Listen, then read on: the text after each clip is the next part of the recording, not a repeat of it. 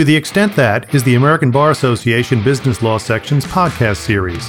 Our podcasts provide general information. They aren't a substitute for legal advice from a licensed professional.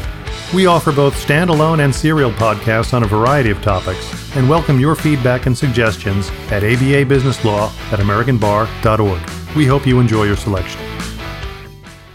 Hi, welcome to the podcast. This podcast is called Robot Rules, and I'm your host, Ted Claypoole.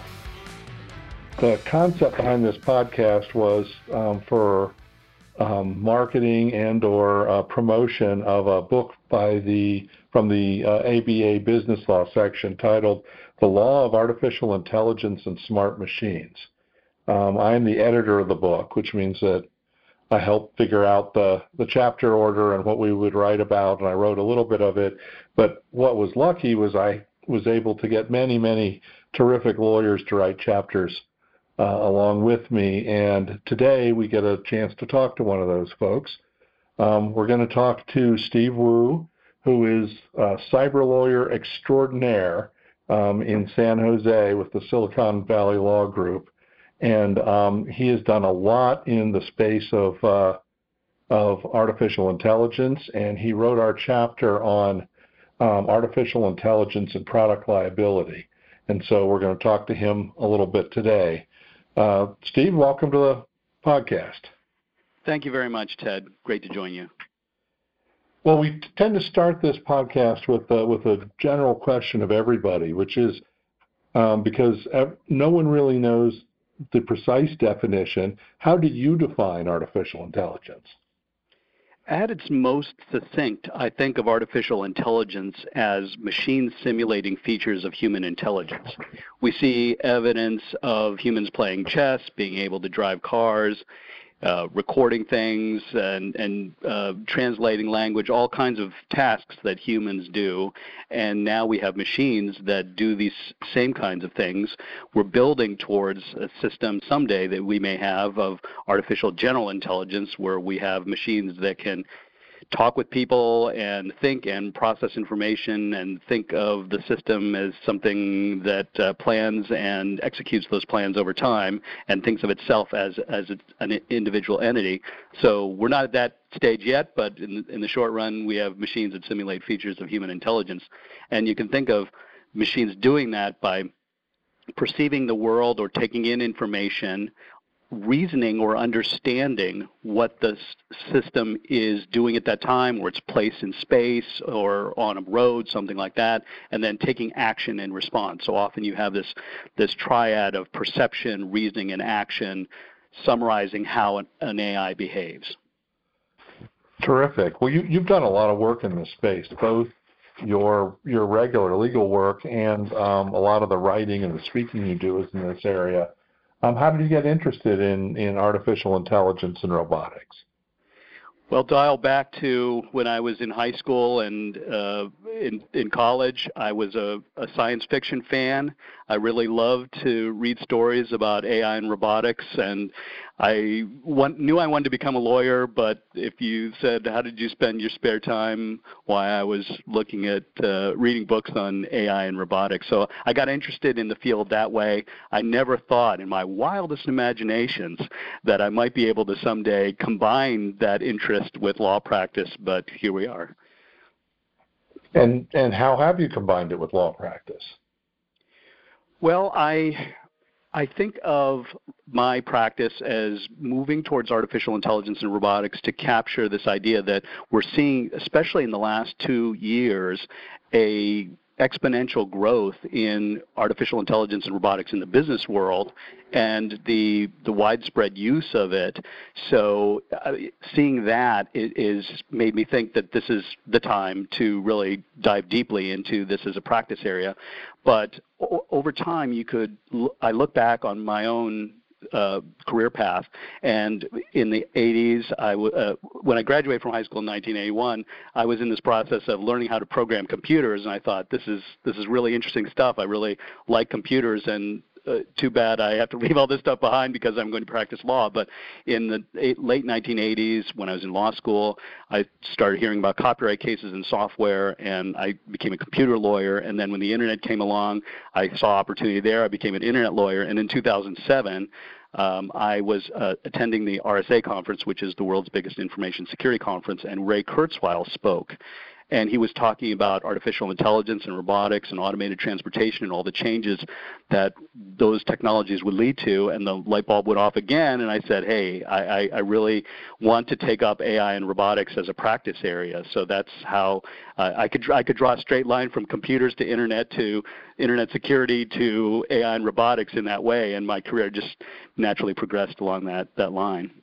Well, how does it actually manifest in your career? I mean, do you represent AI companies? Do you negotiate in this field? Do you litigate? How, how does it work? I think we're in early days of all the AI and robotic stuff. So um, the the first matters that I've been dealing with have been representing AI companies, representing automated transportation companies, and robotics application companies in the area of compliance and transactions in particular. So those are early day signs that that legal issues are here and these are the first ones, and we're going to have more down the road. But um, right now, my clients are mostly vendors, so they're trying to sell their products and services. So they need contracts in order to sell their products and services and make money. So that's how uh, an early day legal practice looks like. And of course, they're worried about how do I comply with the law? What kinds of laws apply to my company, and what do I need to do to comply with it? So I'm working on these compliance and and transactional matters, but also we have less of this, but I'm seeing uh, that uh, I'm, I'm, predicting that this will grow more and more over time, which is thinking about liability and product liability in particular, and saying, what do I need to do to make sure that I mitigate my risk of product liability suits? And I've also been involved in investigations, and you can think of data breaches as one one manifestation of an investigation, and then I am writing privacy policies and security policies and have done that for a long time for non-AI companies, but now moving into AI companies and, and helping them with their privacy and security programs. And over time, I see that at some point we will have uh, AI policies like AI risk assessments, uh, doing AI risk assessments and having different policies and procedures re- regarding the operation or procurement of AI systems as being as common as we have of internal privacy policy documents. So everybody's got a privacy policy on the website. People have a lot of companies have privacy policies for internal management and procedural documents, and I could see how over time we'll have similar documents in the AI and robotics field. Yeah, that makes a lot of sense. And and Steve, this may be a East Coast West Coast split thing, but in our practice, while we do a little bit for um, for vendors, we're do, we're doing more for um, actually paid by regulators to come in and help them think through what they're doing uh, in AI, how they should regulate it, how they should bring it in their own enterprises, and then um, some big companies that are already or think they will soon be customers on that. Yes, so I, I was we're getting a, a lot on call. that side. Yeah, I was on a conference call with another ABA group, and um, we were talking about how there's a different perspective between vendors and customers about AI systems and robots. And my practice is because I'm in the Silicon Valley and this is where all the vendors are growing up. I'm I'm representing a lot of vendors. Yeah, no, that makes but, a lot of sense.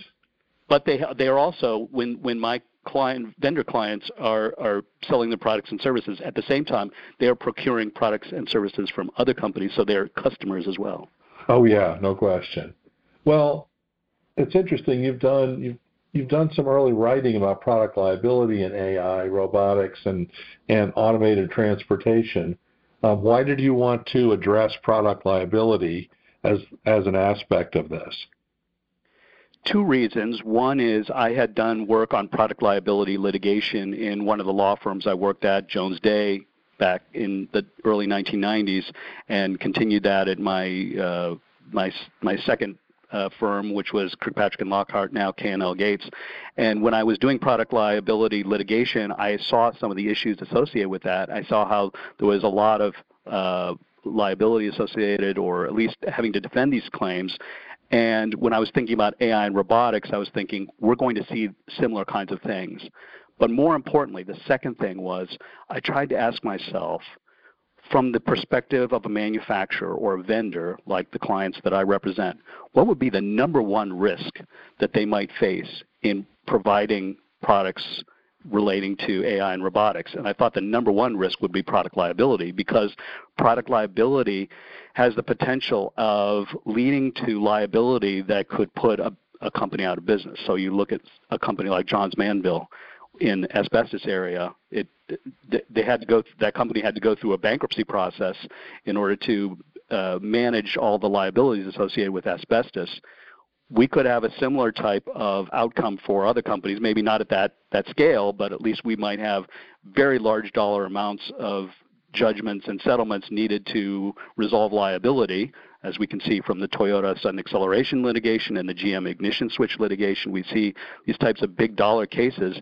And I thought this is this is something that people should pay attention to. I also went to the 2012 Automated Vehicle Symposium in Detroit put on by a trade group, and the audience was polled and asked, what do you think is the number one barrier to adoption of autonomous vehicle technology? And people put legal issues as number one, and I read that to, to mean product liability.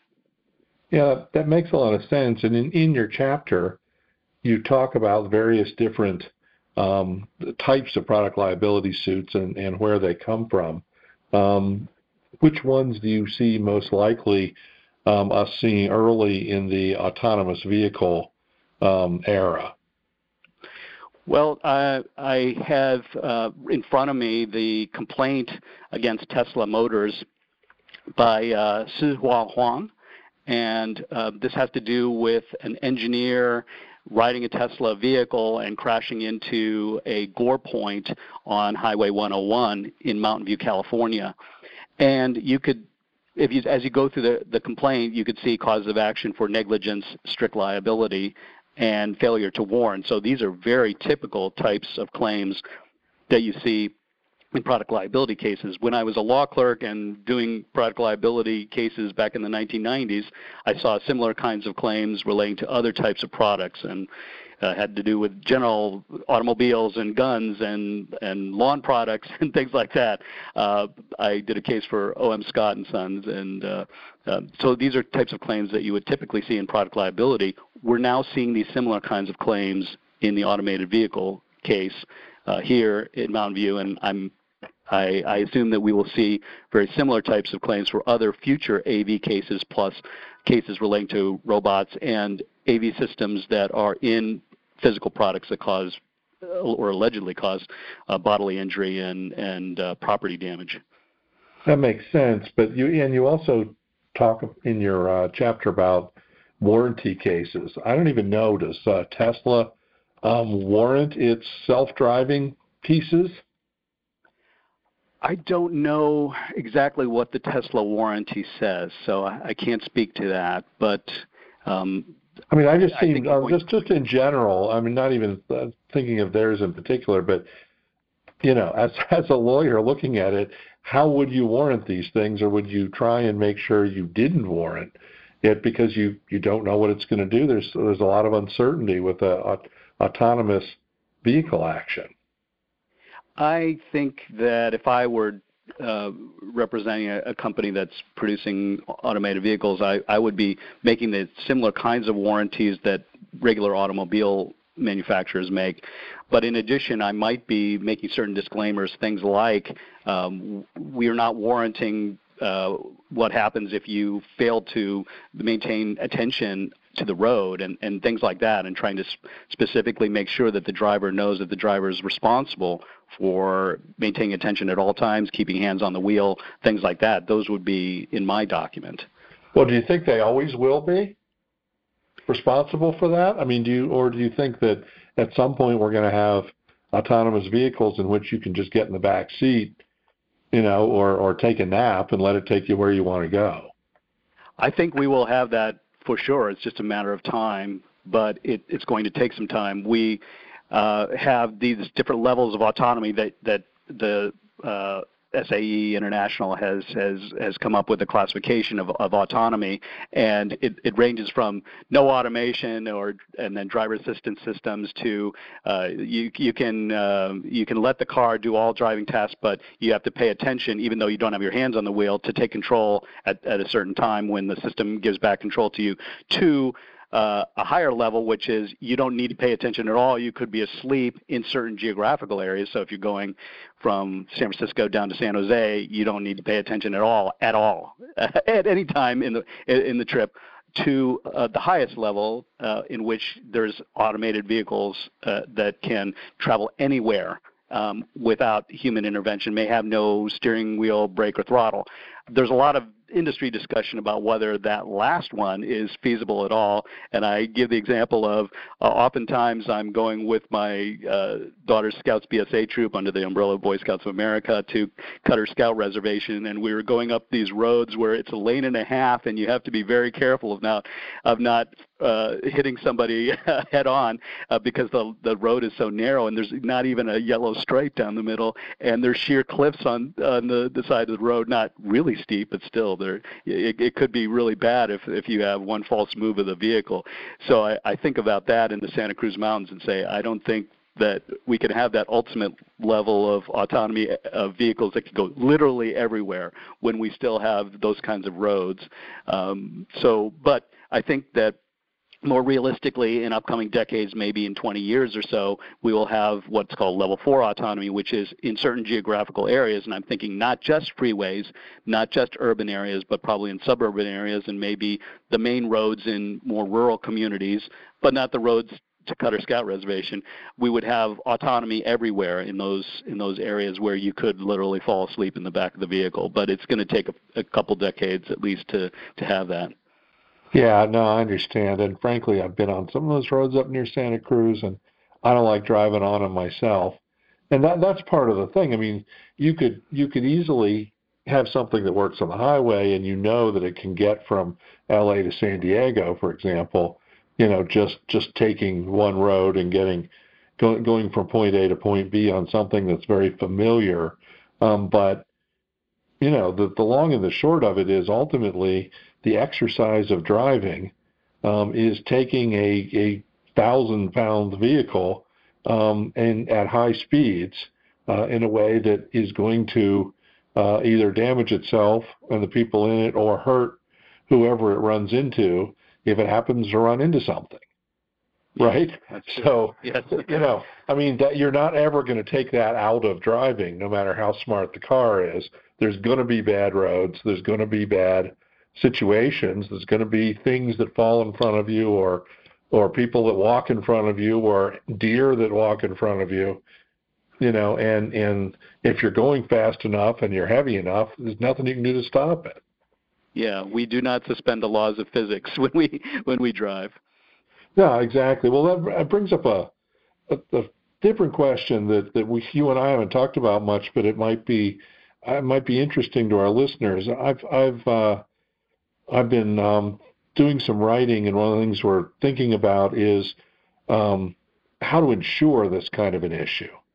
Um, knowing that, for example, the statistics say it's like there are likely to be 10 times less accidents with um, autonomous vehicles if that's all that's on the road, um, rather than those who are being driven by us who are distracted and turn the radio channels and, and have other problems.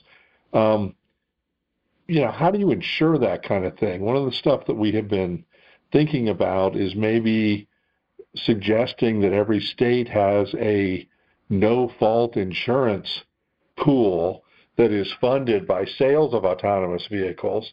And then if an autonomous vehicle gets into an accident that is, you know, while it's doing what it's supposed to be doing, that someone hurt by it could claim against that no fault pool rather than having private insurance or rather than having a uh, product liability suit where you go try and sue the the manufacturer even though the car was doing what it was supposed to be doing. Um, do you have yeah. any thoughts about insurance or how you might do some of that? I can see the benefit of that kind of system, and we have these specialty uh, dispute resolution systems for like workers' compensation. So we have this special field and, and special procedures. So I could see the benefit of that, and, and maybe that would take out some of the uh, some of the uh, potential for uh, jury verdicts that might be far beyond what is reasonable and fair in certain situations. But I also feel that the insurance industry itself is undergoing a revolution and, and moving towards uh, trying to take into account automation in its insurance products.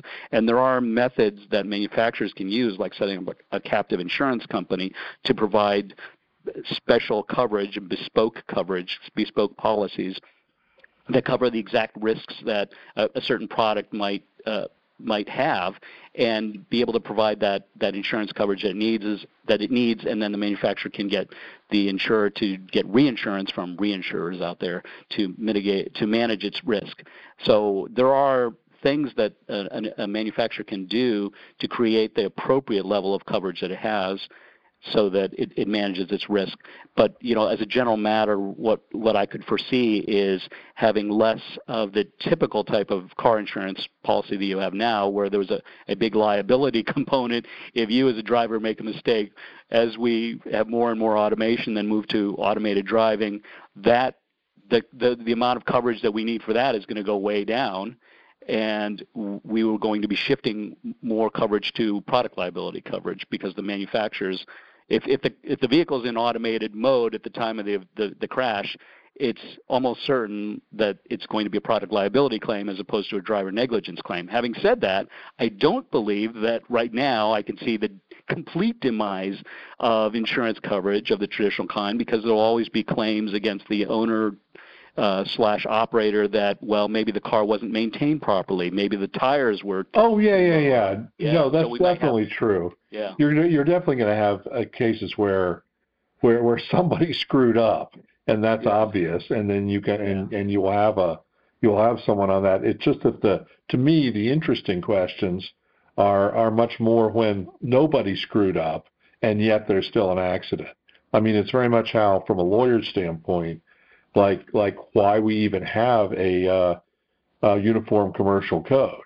I mean, a lot of the uniform commercial code is put together to deal with cases where the parties that are involved with the lawsuit weren't the ones that caused the problem. And mm-hmm. somebody has to be left holding the bag. And so the Uniform Commercial Code then assigns um, uh, who who holds liability in some of those cases. Um, but what, what's interesting here is, you know, the new technology is seeming to change the insurance industry as we speak.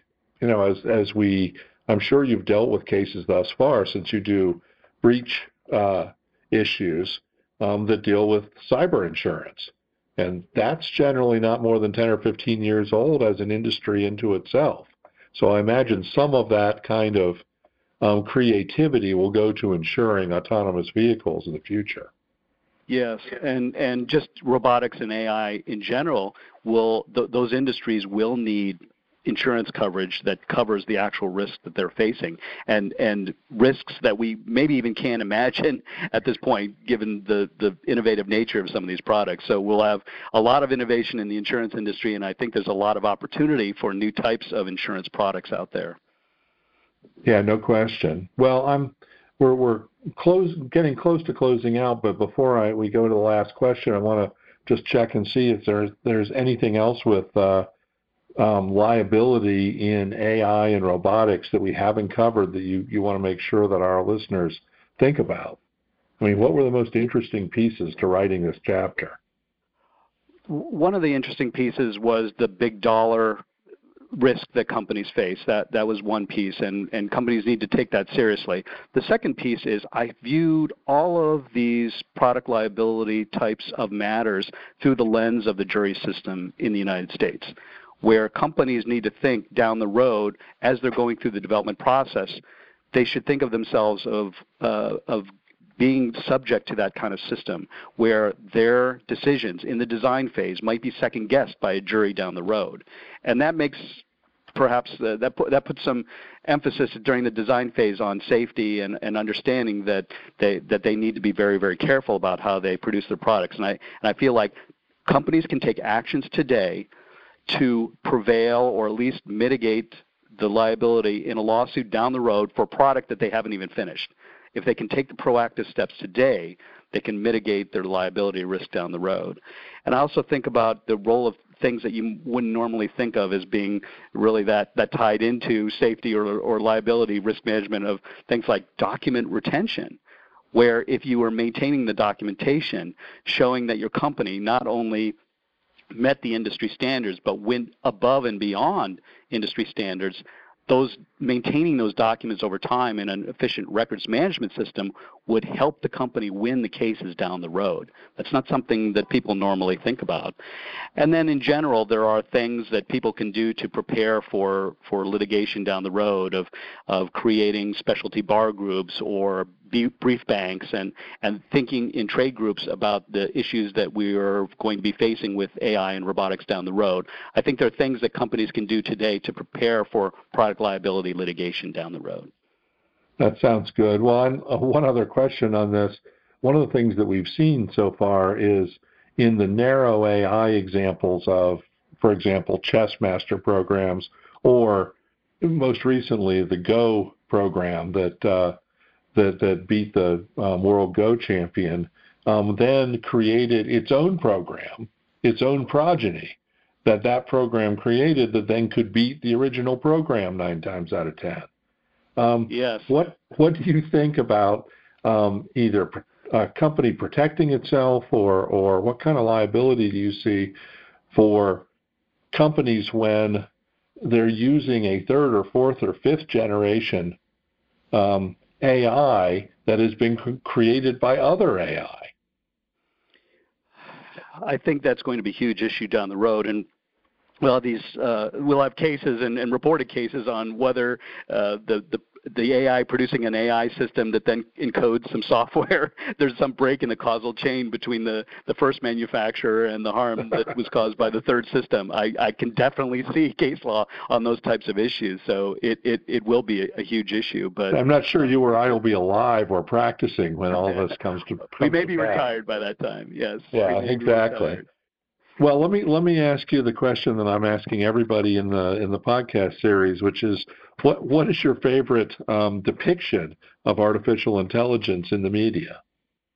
When I think about movies, I, I think about th- three movies that I will give you.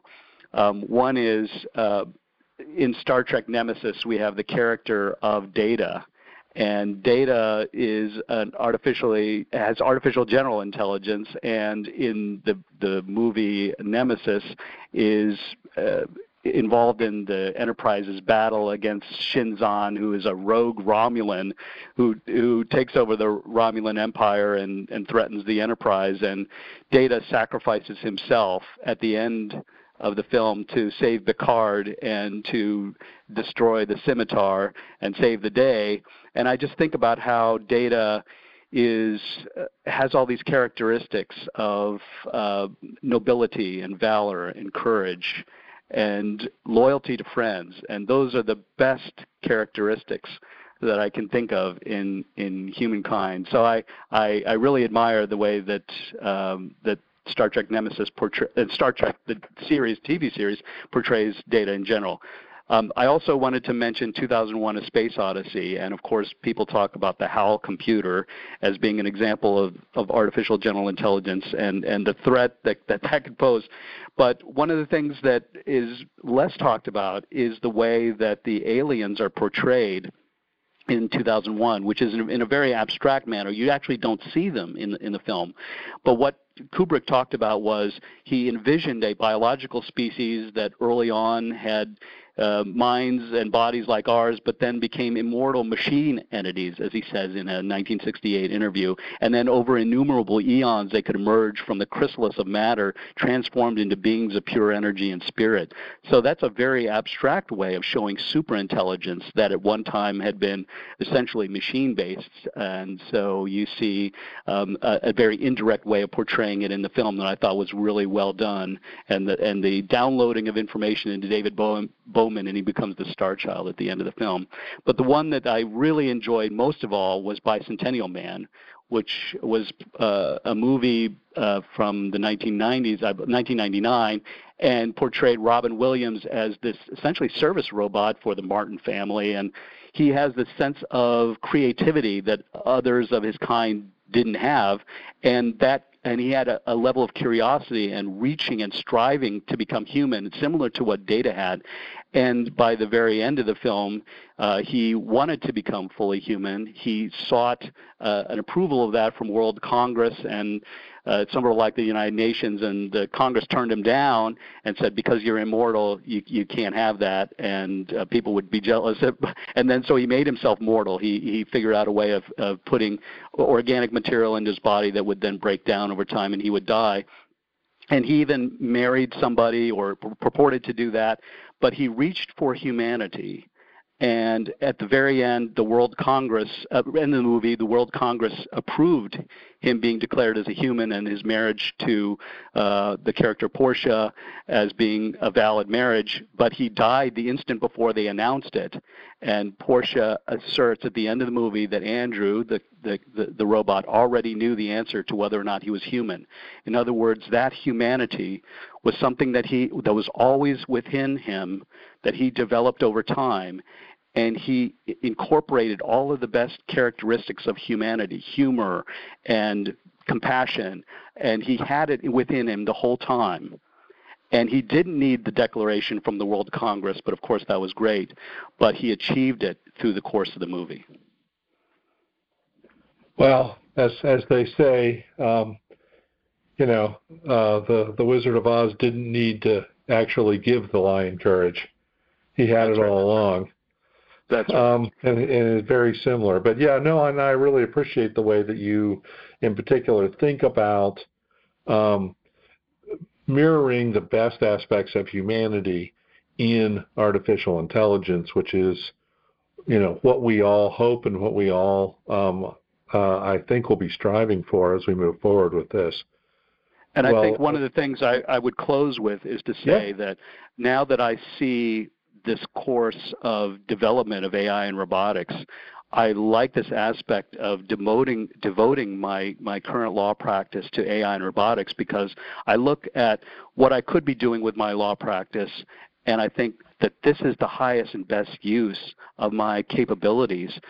And I feel like I'm part of something bigger than myself when I get involved in AI and robotics law. The, the things that I do are not just helping client A achieve result X, but rather uh, I could be doing something that helps society and the country and the world beyond just the, uh, the matters that I'm doing, and, and partly through our publications and programs.